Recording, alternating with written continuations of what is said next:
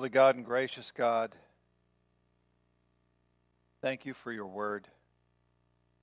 By the power of the Holy Spirit, open the eyes of our heart, Lord, to see you, love you evermore. In Jesus' name, amen. I have to admit, this year I've been enjoying Christmas songs a little bit more than in past years. It's not that I don't enjoy them, but this year I've enjoyed them a little bit more, right? Just to be able to sing them. And there's so many of them. You know, one of the ones that uh, often gets sung is Joy to the World. That's often a favorite, and we will be singing that. That's in the rotation, so don't worry. But uh, it, you know, joy to the world, the Lord is come. Not has come, but is come. Let earth receive her King. Let every heart prepare him room. And I think that's really the Advent message, isn't it? Let every heart prepare his room. Just as it says in Isaiah that we read, a voice cries in the wilderness, Prepare the way of the Lord, make straight in the desert a highway for our God. So, as we prepare in Advent, we prepare our hearts to grow ever more in love of knowledge of Jesus as Lord and Savior, who has come, his first Advent, that Christmas. And we also prepare our heart for his second coming, his second advent. And so it really is about preparing our hearts, isn't it? But you start to wonder, you know, with, with the Christmas season, there is a lot of preparation that goes on. Christmas cards, there's events, parties, putting up the lights. This year was a miracle. I got the lights up just right after Thanksgiving. I don't think that's ever happened before Of course, we're in Arizona and it was nice, so. But, you know, stuff like that. And a lot of times, have you noticed that some people just get so busy that you're tired by the time Christmas arrives? I know some people who get so busy that kind of, it's almost a bah humbug sort of thing with Advent because it's too much work. I used to do a really nice Christmas letter, long, I would spend time with it. This is before I became a pastor, by the way. But became this chore to do. And I was grumpy, you know, sealing those envelopes. Merry Christmas, right? All that stuff. Is that what Advent is about? Is that what preparing our hearts is about? It isn't, is it? There's so much more about the focus of really what it's all about. You see, the whole message of Christmas is what the Lord has done for us. He has prepared everything, He has done everything for us, and we are to remember, we are to fill our hearts with what God has done for us. We are to receive what the Lord has done for us. This is Advent. This is what Christmas is really all about. And you have to marvel, don't you? You have to marvel at how wonderfully he prepared everything?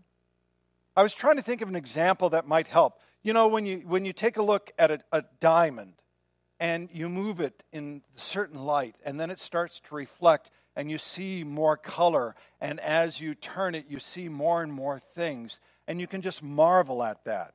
For me, diamonds are, re- for a lot of people, diamonds are really special. I like opals myself. All the different colors you can see in opals and I just sit and marvel at that beauty. This is kind of how it is with, uh, with the word of the Lord. We marvel at what he has done. So, do you remember last week, if you were here, Zechariah's name? The Lord has remembered. He remembered his promises throughout. And that he would actually have a son, and his son's name, it means God has been gracious or God has shown favor. And we also talked about Malachi, the prophecy that there would be one in the spirit of Malachi, uh, uh, uh, of Elijah. There would be one in the spirit of Elijah. And John was in the spirit of Elijah, getting ready, people ready, preparing their hearts for the Lord. So this morning we're going to take a look at God's Word, the diamond, the beauty of it. And we're going to take a look at three things this morning how he has wonderfully prepared for the arrival of Christ Jesus, our Savior. We're going to first take a look at the place, then the parents, and then the son. So let's take a look at the place. It says, In the sixth month, the angel Gabriel was sent from a city, from God, to a city of Galilee named Nazareth. You know, it's really easy to let these first sentences go by. It's like a prologue, you know? It's like, okay, get done with that, and then we can just move on.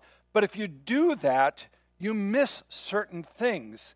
And even in this, God has put some details in there that we should pause, that we should take a look at.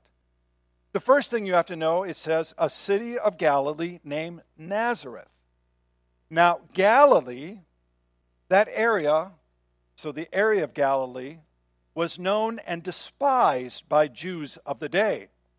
It was inhabited by a religiously mixed population, which included Gentiles, and Gentiles were unclean by the law.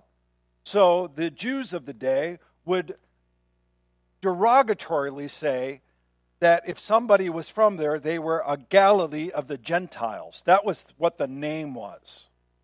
Now, I know this can be kind of like a history lesson, and I don't want it to be a history lesson. I, I want you to understand the, the impact that this has. So, uh, for a long time in my life, I lived in South Minneapolis. South Minneapolis is a pretty large area. And if you said you were from a certain place in South Minneapolis, that meant something.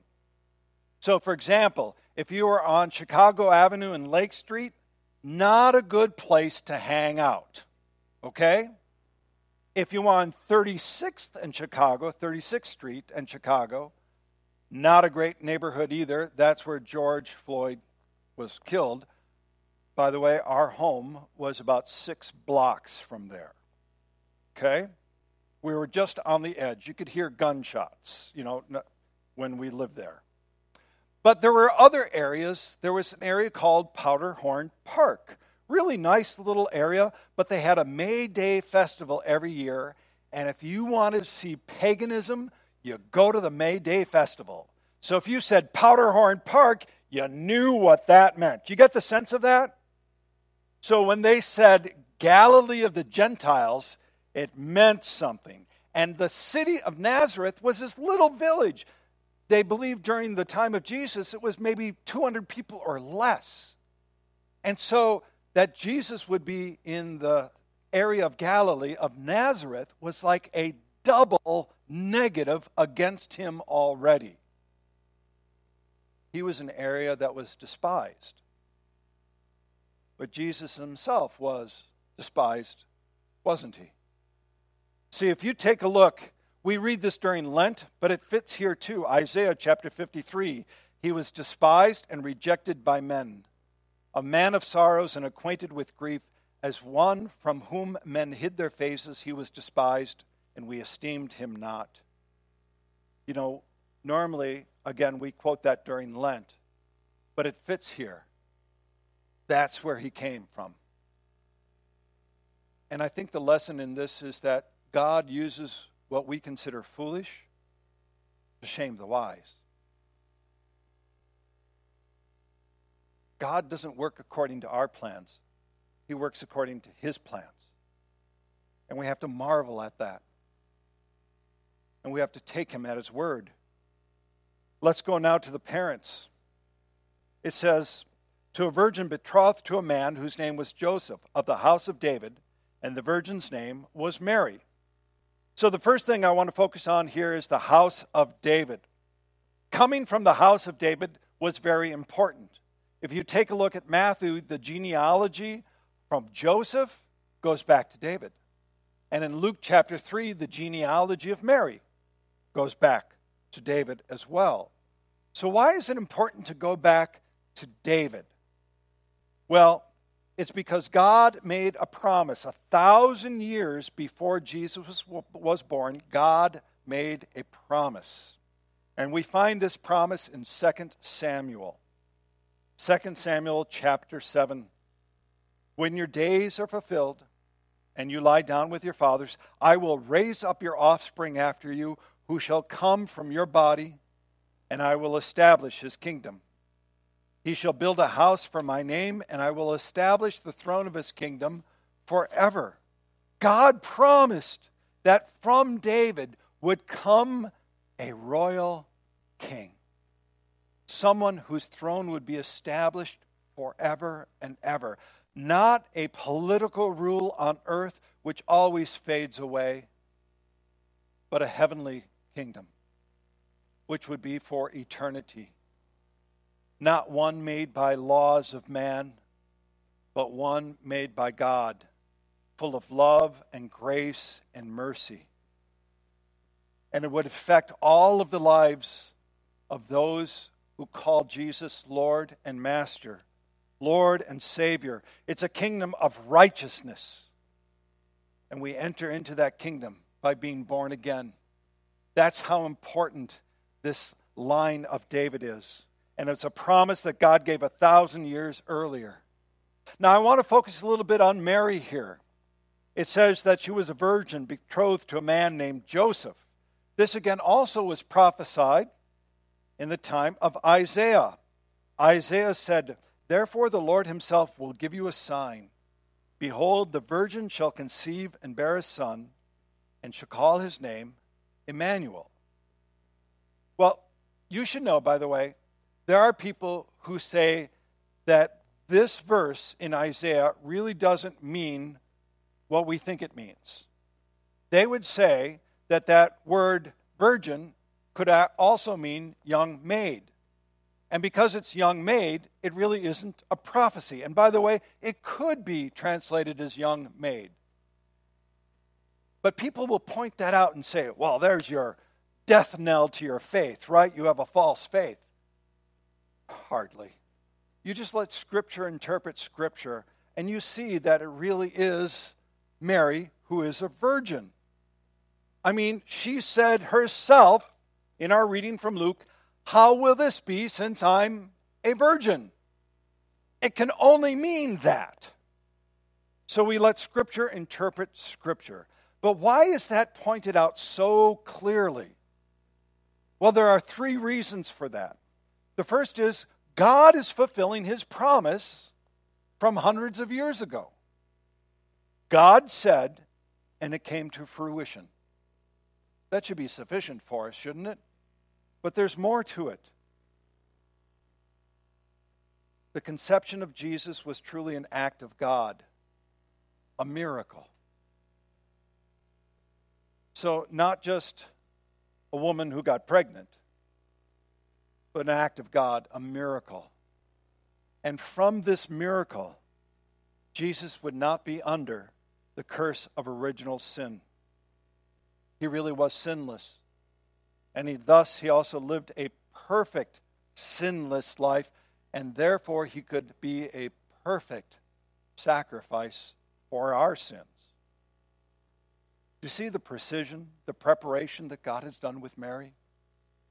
But I want to dive a little bit deeper this morning because there is a confusion that occurs, and especially within the Roman Catholic Church, who have elevated Mary to such a great height, often above Jesus.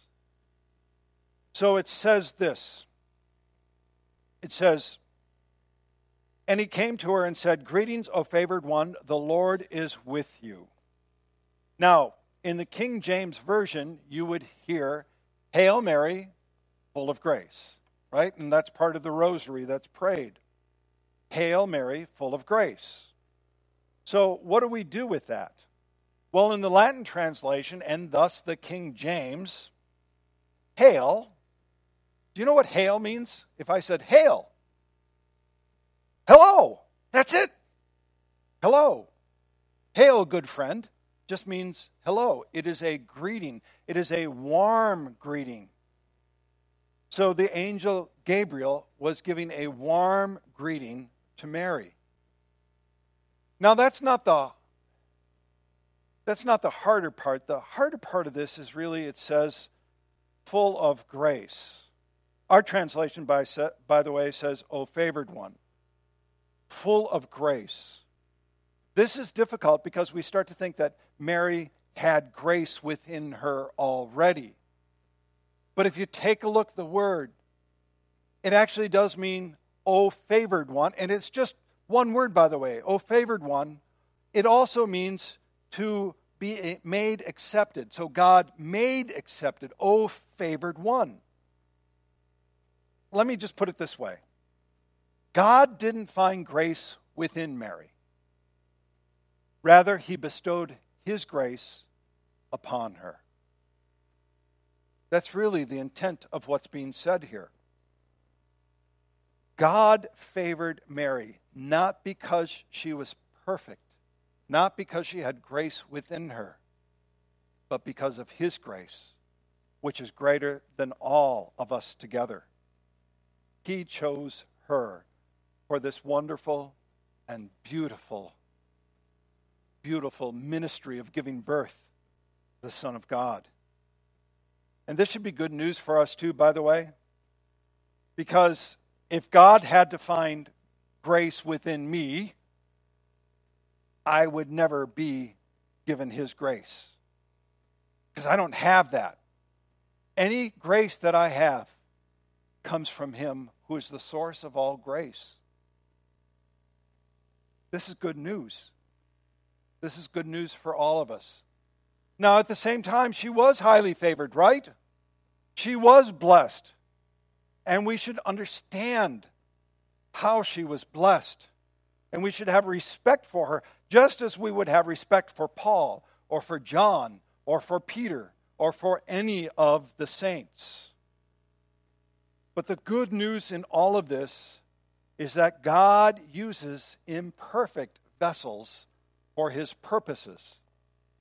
By his grace, God takes people who are fallen or less than perfect and uses them for his holy and perfect purposes. I mean, that's really good news. Right? God uses us. Many a days I think, God, you're using me. I'm a cracked clay pot. You know, I think Clayton might be a good name for me, right? A clay pot, cracked, leaking, holes, all of chips, all of that. And I think, You're using me? It's the same with you. God will use you for his holy, for his perfect purposes. I think that's good news, isn't it? Amen? So we've seen how the place has been picked. We have seen God's preparation and for the family. Now let's take a look at the son.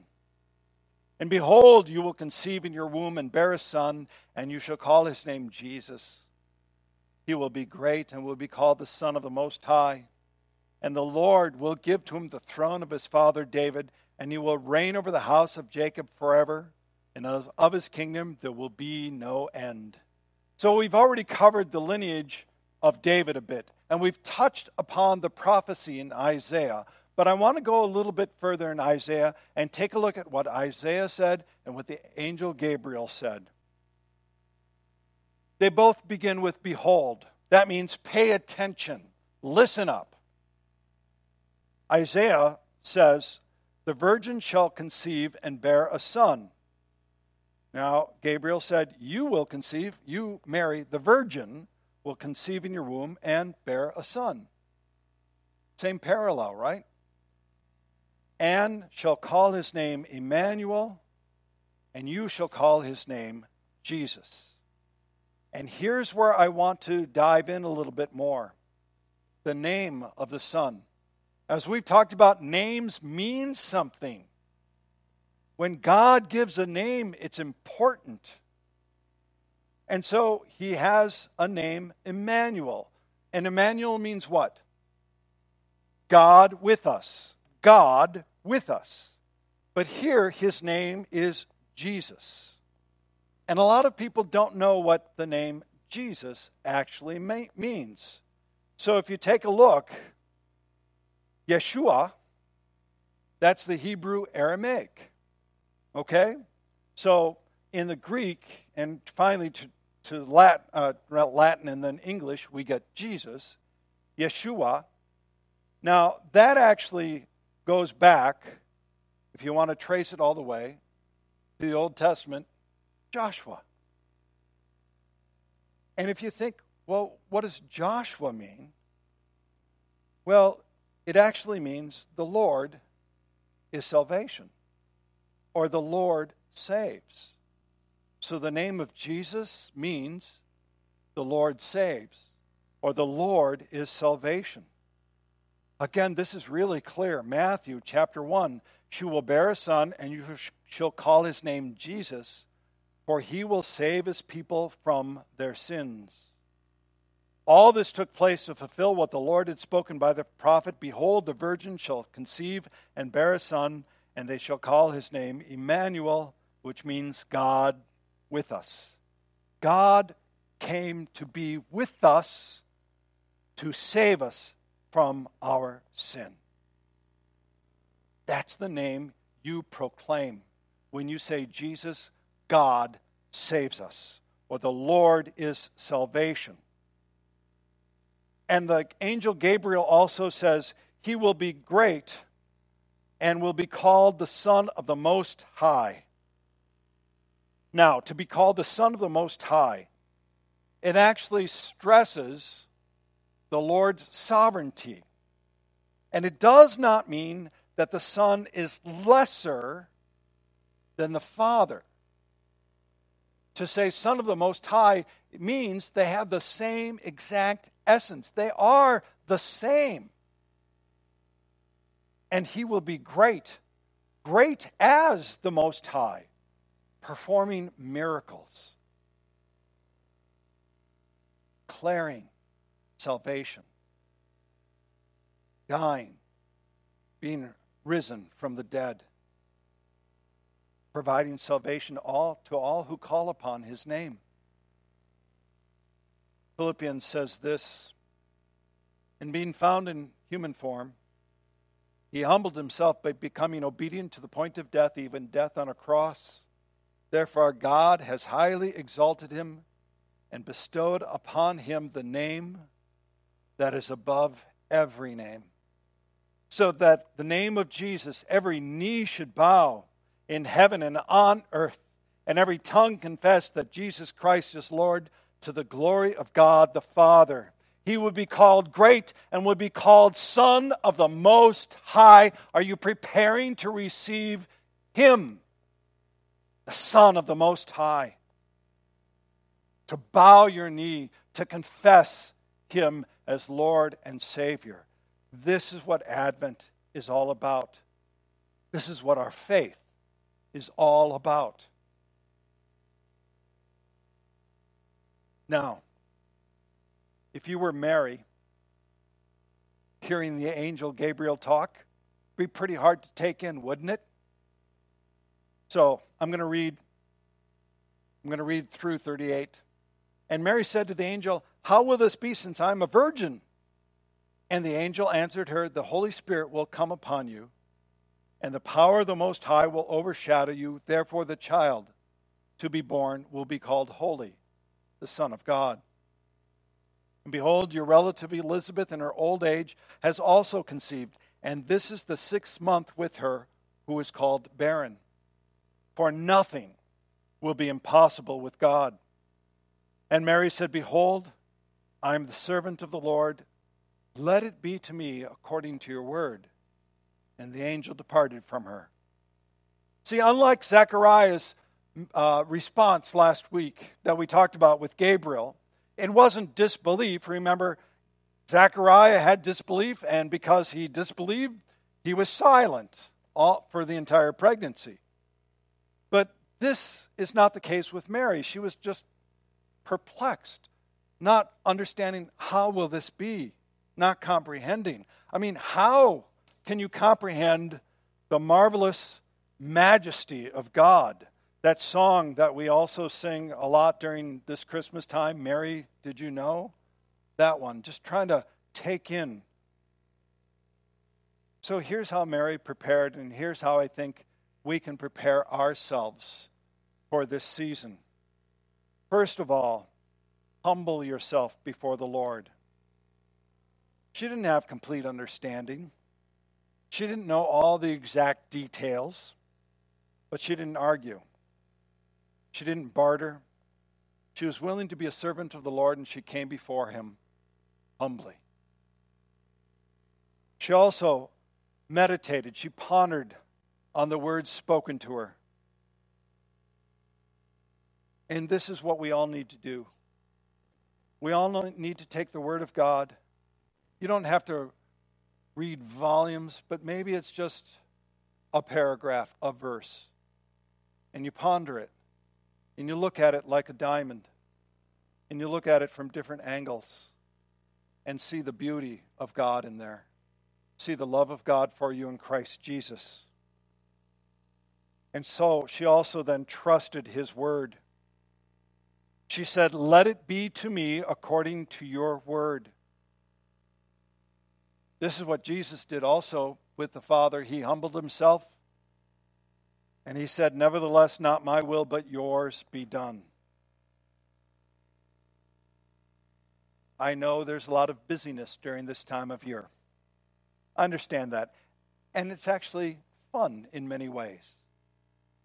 But don't let that overtake what is truly important, which is preparing your heart for the Lord. Let earth receive her King. Amen.